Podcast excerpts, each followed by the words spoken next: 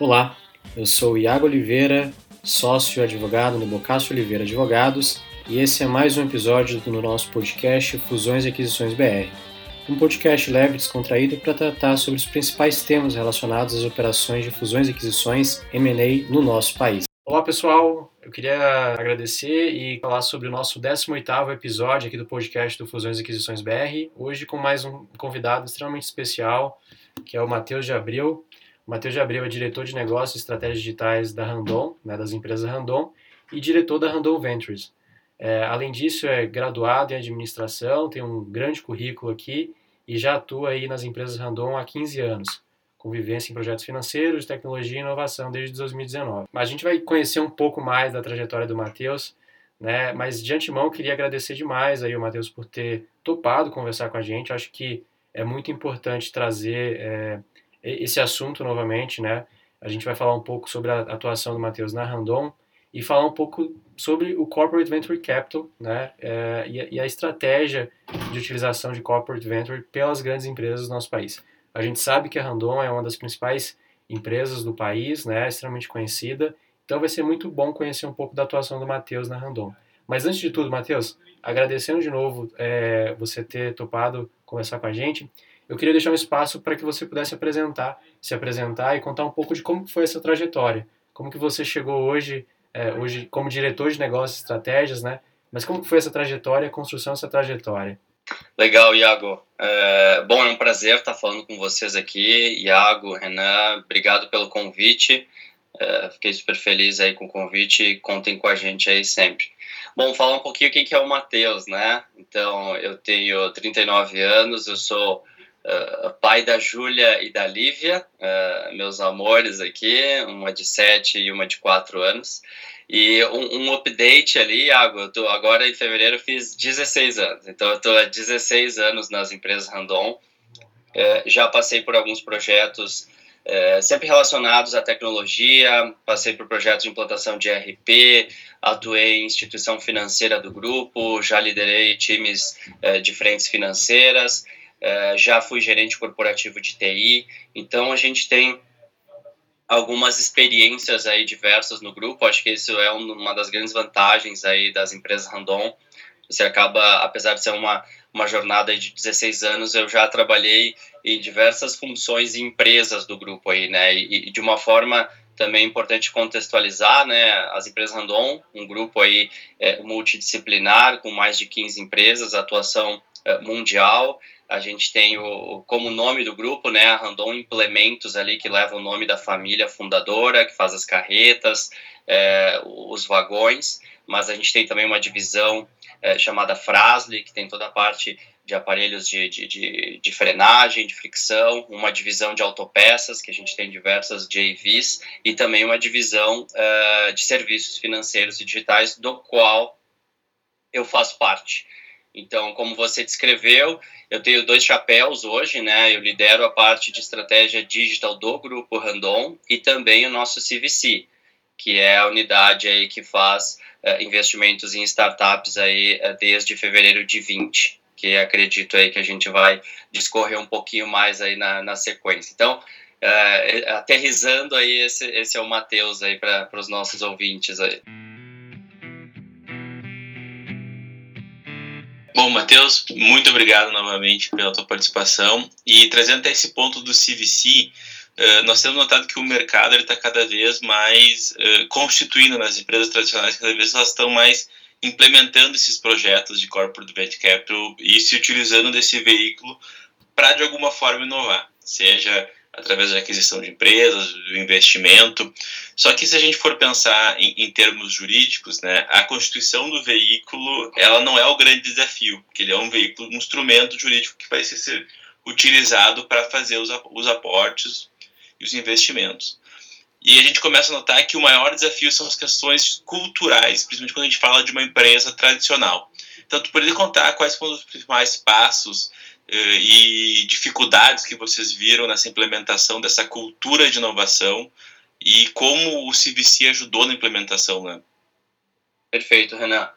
Bom, uh, bom, aqui fazendo um disclaimer, né, aqui não tem verdades absolutas, tem muito aprendizado aí do que a Randon vem trilhando, principalmente nos últimos seis a sete anos, né, então, para nós, Renan, eu acho que tu tocou num ponto importante, né, a gente está falando de uma transformação que ela é muito mais de comportamento, é muito mais de pessoas, é, a tecnologia, óbvio que está habilitando muita coisa, mas ela não pode ser é, o fim, né, a tecnologia é o meio para viabilizar algumas coisas, então, a Randon fez um processo bastante robusto desde dois mil e quatorze, dois mil e quinze, de transformação. Esse case já foi, inclusive, abordado em vários podcasts, em, em, alguns, em algumas apresentações. Mais especificamente do C V C, na nossa, na nossa visão, ele foi uma evolução dessa jornada e dessa maturidade. Então, a gente começou se relacionando com startups, É, bem naquele processo de formiguinha, realizando P O Cs, tendo acesso a startups que resolvam algum problema adjacente, algum problema de back-office.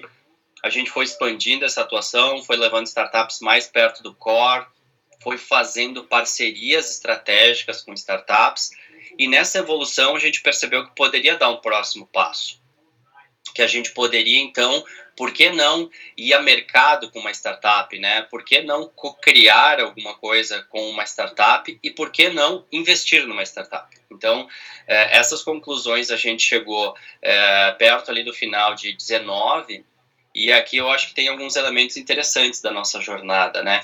Eh, a Randon, ela, ela, ela percebe eh, rapidamente aí que precisa adicionar alguns elementos na sua cultura, alguns elementos Na, nas suas formas de inovar, mas é uma empresa historicamente inovadora, né? Assim, uma empresa com setenta e três anos não se mantém no mercado competitiva sem inovação. Então, a Randon sempre foi inovadora, é, diversos projetos de, é, com parceria com a academia, é, parceria com outras empresas, um histórico muito bem sucedido de J Vs, então a gente tem é, um histórico muito positivo aí de joint ventures, então o C V C, ele vem para somar, ele é mais um instrumento de, de inovação, ele não é o instrumento, então, ou é, eu, eu não deixei de fazer algo em detrimento do C V C, eu acho que ele é mais uma ferramenta que as empresas podem estar se utilizando.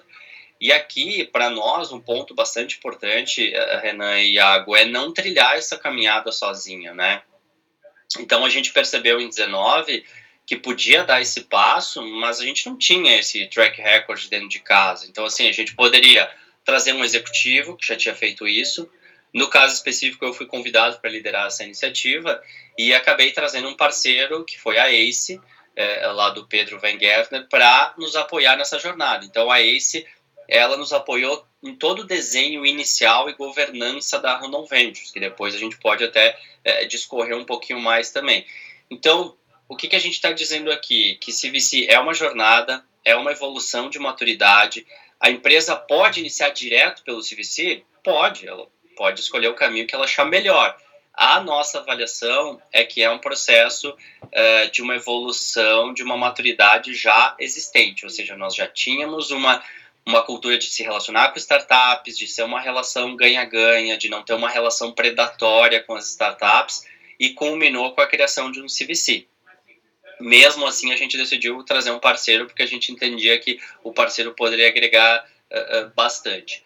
E sobre o ponto específico que você traz ali da estrutura, já comentando um pouco, realmente, hoje o mercado de C V C no Brasil, ele, ele, ele tá, é um boom, né? Se a gente olhar assim, desde dois mil e vinte para cá, é, quando a Randon Ventures foi lançada, a gente deveria ter aí dez, quinze, vinte iniciativas robustas no Brasil, acredito que hoje já passa tranquilamente aí de cinquenta, sessenta. Então, é, a gente vem num boom de C V Cs, é, o, o Brasil já teve, esse não é um mercado novo lá fora, o Brasil já teve uma primeira geração de C V Cs e agora, vamos dizer assim, a gente está entrando numa nova geração, muito mais organizada, robusta, percebendo as sinergias que se tem entre uma grande empresa e uma estrutura de C V C. É importante, sim, uh, Renan, estabelecer uma governança mínima, né? É, ter uh, delimitado tese de investimento, ter delimitado time específico para fazer isso. E no nosso caso específico, a gente, a gente constitui uma holding, né? Então, hoje, a Randon Ventures é uma holding que pode investir em outras empresas, em outras holdings ou em fundos.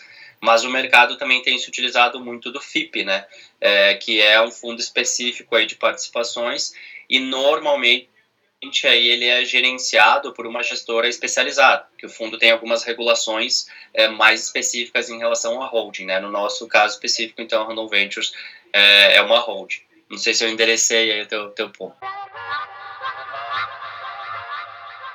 Não, excelente. E até essa questão que tu traz aí da, da governança, né? Porque a, além de pensar na estruturação do, do negócio, ou de qual veículo vai ser utilizado para fazer esses aportes, o, o passo acho que mais uh, complexo para uma empresa, principalmente uma, uma tradicional, e aqui no caso da Randon, pelo que eu vejo, a inovação já estava na veia de vocês, então acaba sendo uma forma mais soft, mas uh, de criar essas teses de investimento, né? Então, se tu pudesse comentar como... Quais são, talvez, os primeiros passos para uma empresa que queira criar o seu C V C? O que, que ela deve pensar para iniciar uma cultura de inovação? Qual, como ela pode a, a, iniciar essa estratégia de desenhar a sua tese de investimento? E, e quais foram as dificuldades que tu viu ou que tu compreende como que vai acontecer e que poderia, talvez, dar dicas práticas para que o pessoal consiga fazer essa implementação aproveitando dos do teus ensinamentos ou do... do, do do teu case, vamos dizer assim. Perfeito. Bom, vamos lá. Eu, eu, primeiro ponto, assim, é importante a empresa fazer uma autorreflexão, né, do estágio que ela está, é, principalmente em relação a ecossistemas de inovação aberta, em startups, é, como que esse relacionamento está hoje na, na tua empresa. Então, assim, ah, eu tenho duas startups plugadas numa relação super recente, não tenho experiência em co-desenvolvimento com startups, as minhas áreas de back-office não estão preparadas para receber o que a gente chama assim, um fast track, né? Não exigir coisas da startup que não precisa, é, histórico financeiro, contratos às vezes muito pesados ou até em alguns, em alguns termos é, desbalanceados, né? Muita, muita obrigação para a startup e às vezes sem necessidade. Então é importante olhar para dentro de casa o quanto a empresa já trilhou essa parte de relacionamento eh, e de Open Innovation, que eu acredito que seja um caminho inicial, tá? Na, na minha visão. Bom, passado essa etapa, eh, a gente tem alguns, alguns, eh, alguns ritos aí, by the book, né? Que, que a gente pode seguir. Então, assim, o primeiro deles é não se aventurar sozinho se você não tem uma experiência ou não tem um executivo que já fez isso. É altamente recomendado aí não navegar sozinho. A gente tem belíssimas estruturas aí no Brasil hoje, ACE, Distrito, ValeTech, para citar algumas aí que poderiam apoiar nessa caminhada. É importante ter muito claro, né, a definição da tese. Então, assim, qual que é o cheque que você tem à disposição? É, o seu board ou alta gestão estão comprados numa estratégia de longo prazo. C V C não é uma estratégia de curto prazo. É, quando a gente está falando de fundos de investimento, a gente está falando de oito, de dez anos, então não faz sentido um C V C subir e exigir retornos em um, dois anos. É uma jornada de longo prazo. É, é importante definir os objetivos estratégicos que a empresa tem com aquilo, né? Então, assim, ah, eu vou fazer esse V C porque é legal, ou porque está na moda, ou porque é o hype. Tem que tomar muito cuidado com isso, porque aí a frustração ela pode ser bastante alta. Então, assim, você quer mudar a matriz econômica da sua empresa, quer acessar novos mercados, quer acessar, uh, eventualmente, novas tecnologias, quer acessar novas formas de, de chegar num determinado cliente, ou você é uma empresa majoritariamente enterprise e quer ir direto para um B dois C, enfim... Tem uma série de elementos que é importante essa reflexão antes de lançar a sua iniciativa de C V C. Ter, pelo menos com essas premissas básicas, você reduz bastante o, o nível de frustração em eventual eh, reporte depois para a alta gestão ou para o board. Obviamente, a gente tem que sempre lembrar que a gente está falando de investimento de risco, que existe a possibilidade da startup não dar certo, Uh, que você está eventualmente entrando num campo aonde você pode, tem que tomar o cuidado para não prejudicar também alguma operação estável do core. Então, a gente tem uma série de estratégias aí para avançar nesse sentido. Mas eu diria assim, não caminhar sozinho, definir muito bem uma tese e definir os principais objetivos estratégicos de, do que, por que você está fazendo um, uma iniciativa como C V C. Eu diria que são passos importantes e praticamente premissas para uma redução bem interessante do, do risco de fracasso, tá? Matheus, sobre essa parte da, dos investimentos realizados nas startups, né? Eu queria entender um pouco mais como que funciona o processo de apoio da Randon em relação às startups, assim.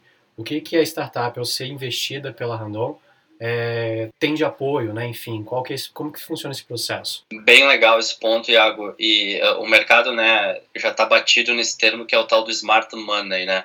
E, mas aqui eu acho legal, a gente teve recente algumas investidas nossas, participando de podcasts também, de programas de inovação. É, isso é, atesta que a gente está num caminho, num caminho bom, né? É, que nada melhor do que uma investida da Randon Ventures está falando que essa relação está tá saudável. Mas de forma bem prática, o que, que a gente faz? A gente tem algumas questões básicas, né? Eu diria assim... Quando a gente se aproxima com uma startup, ou melhor, deixa eu fazer dois passos antes.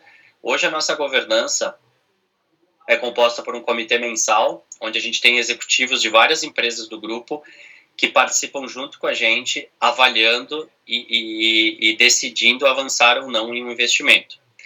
Antes de decidir um investimento, além da parte de economics, além de olhar a solução, a dor que aquela startup resolve, o público-alvo, é, o time de gestão daquela startup, a gente se preocupa muito em qual a sinergia estratégica daquela startup com a, as empresas Randon.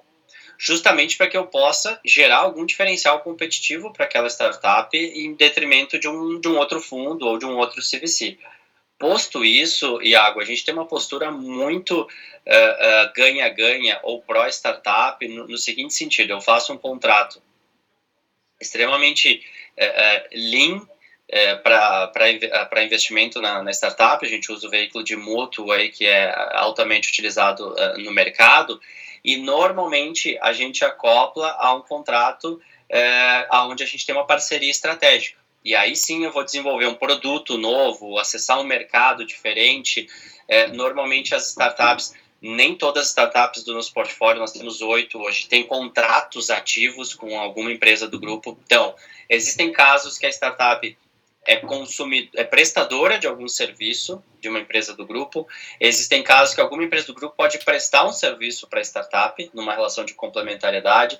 A gente tem casos também é, que a startup é, acessa executivos da Randon é, para alguma mentoria, algum workshop. A gente tem uma rede de mentores externos também, que podem ajudar aquela startup. Então, acaba sendo algo customizado. Então, a gente acompanha a startup todos os meses, a gente monta, faz o onboarding da startup, né? A gente define os objetivos estratégicos. Bom, vamos avançar em sinergias com a Randon, vamos avançar em sinergias com o banco, vamos avançar em sinergias com a Fras-le, nesse, nesse ponto. A gente acompanha isso, acompanha os K P Is mensalmente, em reuniões de acompanhamento com a startup, e monta o plano. E a startup, de repente, ela vai levantar a mão: poxa, eu queria ter acesso a uma montadora específica, eu queria ter acesso à rede de distribuidores da Randon, e aí a gente mobiliza isso. Eu queria ter acesso e apoio a estruturar meu time, a criação de máquina de vendas, ou a, a dar mais corpo para o meu time de executivos, que são experiências que a Randon eh, tem bastante ao longo do tempo, né? Então, a gente tem aí mais de quinze mil funcionários, experiência internacional. Eventualmente a startup está querendo expandir o mercado, ah, queria fazer algum benchmark aí para acessar algum país específico. Então, acaba sendo customizado de acordo com a startup, mas é importante que gere valor para a startup, né? Então, assim, se não está funcionando, a gente para, conversa, já muda a rota e, e avança por outro lado, por outro caminho. Show de bola, Matheus. Você comentou sobre esse formato de investimento, a parte de mútuo, né? E a gente sempre tenta fazer essa conexão do porquê a gente está falando sobre isso no podcast Fusões e Aquisições, né? A ideia, na verdade, então, é que vocês aportem recursos na startup, ela consiga evoluir e tenha ali uma possibilidade de uma aquisição de participação pela empresa, né? É, essa, essa é a ideia, né? E, e eu queria entender um pouco de vocês, assim, como que funciona essa decisão pela aquisição? Então, assim... É, talvez em, em algum momento não seja interessante adquirir a participação, seja mais para o futuro, enfim. Como que a empresa, como que a Randon avalia esse momento de, bom, aqui a gente já está na hora de converter o mútuo, aqui a gente está na hora de é, trazer essa empresa para o guarda-chuva da Randon em termos de participação mesmo, ou até adquirir, enfim. E se você pudesse nos contar se já houve uma aquisição, né, e como que foi esse processo, seria interessante até para os nossos ouvintes entenderem que momento que acontece a aquisição, né, que é o, o ponto central aqui do podcast. Muito bom, Iago, excelente ponto. Então, assim, como eu comentei no início, a nossa estratégia é uma estratégia de médio e longo prazo. Então, a gente tem hoje um target de, nos primeiros trinta e seis meses, fazer um volume maior de investimento, acompanhar de uma forma muito robusta, aí, pelo menos eh, durante quarenta e oito, cinquenta meses, essas startups, para que aí sim elas possam tomar, eventualmente, diferentes caminhos, né? Então, a, a gente escolhe sempre, Iago, por padrão e estratégia nossa, uma participação minoritária. Então, a gente está falando aqui normalmente, normalmente entre cinco por cento e quinze por cento. Esse é o range que a gente trabalha. Pode ser uma startup que está numa rodada muito grande e a gente tem uma participação menor, de dois por cento, três por cento. Eventualmente, pode ter uma startup em, alguma, em algum momento mais estratégico, a gente pode subir aí até vinte por cento, algo nesse sentido. Mas é importante para nós, num primeiro investimento, deixar claro também para o mercado que não é um pre-M and A, né? Não é, eu não assino lá um termo de quinze por cento já fixando valuation, ou já dizendo que eu vou comprar cinquenta e um por cento, porque aí simplesmente eu estou antecipando um M and A e, e aí é uma outra rota. A gente monta o C V C para que a empresa cresça, eventualmente com capital de terceiros. Uh, então a gente tem que deixar ela com a, a parte societária bem resolvida. A Randon não pede cadeira em conselho mandatoriamente. Tem startups que a gente tem cadeira deliberativa, tem startups que a gente tem cadeira de observação, tem startups que a gente só acompanha, só faz o acompanhamento mensal e não tem cadeira em conselho. Em todas elas, por óbvio, a gente não interfere na operação, né? Obviamente isso fica a cargo dos executivos da, da, da startup. Então, em relação à tua pergunta específica do ponto de decidir a conversão, é, das oito investidas hoje, nenhuma foi convertida ainda, tá? É, mas existem já é, algumas conversas com pelo menos duas delas. É, principalmente por quê? Porque elas estão em etapa de iniciar uma nova rodada de captação. E aí, nesses casos específicos, o que o mercado chama de Series A, né? Normalmente o, o Series A aí é para fazer uma associação com o S A. A empresa está eventualmente recebendo capital externo e, e transformando a sua governança. Então é provável que nesses dois movimentos a gente também faça a nossa conversão e entre efetivamente no contrato social uh, daquela startup. Então, de forma bem objetiva, nessas oito não houveram ainda nem, não houve nenhuma conversão. Porém, é bem provável que ao longo de vinte e dois a gente tenha uh, até duas conversões. Então, a gente está falando aí de, com dois anos e meio de atuação, a gente está indo para as primeiras conversões. É, algumas podem demorar mais, algumas a gente pode nem converter. É, quando a gente fala do ciclo de vida da startup embaixo de um C V C, a startup, assim, a, a, a teoria rege, né? A startup não vai ficar eternamente dentro do C V C. Ela pode, no período de cinco, seis, oito anos, ela pode, inclusive, gerar um M and A para uma empresa do grupo. Então, eu posso lá, a Randon ou a Fras-le, a Suspensys, podem decidir adquirir uma startup do nosso portfólio. E aí ela acaba saindo do nosso portfólio e passa a virar uma empresa Randon. Isso pode ocorrer para o mercado também. Eu posso fazer o que o mercado chama de um exit, né? Ela sai debaixo da, da asa da, da Randon Ventures e vai uh, ser um M and A de um outro grupo empresarial. E também eu posso decidir uh, liquidar a minha participação ou o meu contrato de mútuo por uma empresa, uh, uma startup crescer demasiadamente, isso é um problema bom, uh, onde o meu cheque não alcance, né? Então, assim, hoje a gente tem posicionado os nossos aportes, o nosso sweet spot, né, é entre treze e cinco milhões de reais. Já realizamos investimentos de treze milhões de reais. Então, assim, numa captação eventualmente uh, maior, um Series B, a gente pode ter a decisão, por exemplo, de ou ser diluído, pode ter a decisão de fazer o exit daquela startup. Uh, enfim, aí é um Y, é um W, né? A startup vai Uh, tendo diversos caminhos aí na jornada dela, tá? Não sei se eu, se eu consegui responder ou se eu fui muito prolixo aí. Não, foi perfeito, Matheus. É, é muito legal entender esse processo, porque é um processo que, né, é um processo consolidado e até serve de inspiração para quem esteja ouvindo e pensando, né, entender um pouco mais essa matéria. Como última pergunta, né, Matheus? É, a gente vem é, discutindo muito a questão da governança nas startups. Você falou um pouco da governança da Randon, falou também que a Randon não exige ou não obriga é, uma estrutura específica de governança, mas o que a gente vem percebendo é que quando a empresa é investida nesse processo de V C, é natural que ela comece a pensar um pouco em governança, né? É, não Sim. por uma exigência, mas como um processo natural. Como que você observa, seja nas empresas investidas da, pela Randon, seja numa estrutura geral de C V C, essa questão, né? Quando a empresa é, a maior é, se aproxima da startup e esse aprimoramento da governança da própria startup, né? Enfim, os sócios começam Perfeito. a conversar um pouco mais, começam a pensar em acordo, começam a pensar em M and A, I P O, enfim. Como que você vê essa, essa, essa ajuda na governança da startup? Bom, primeiro ponto em governança, governança para startups, né? A gente tem vários books aí uh, disponíveis no mercado, uh, excelentes materiais. Eu acho que é um tema extremamente relevante e às vezes a gente comete um equívoco de achar que governança é conselho, né? Então, assim, é, é muito mais do que isso.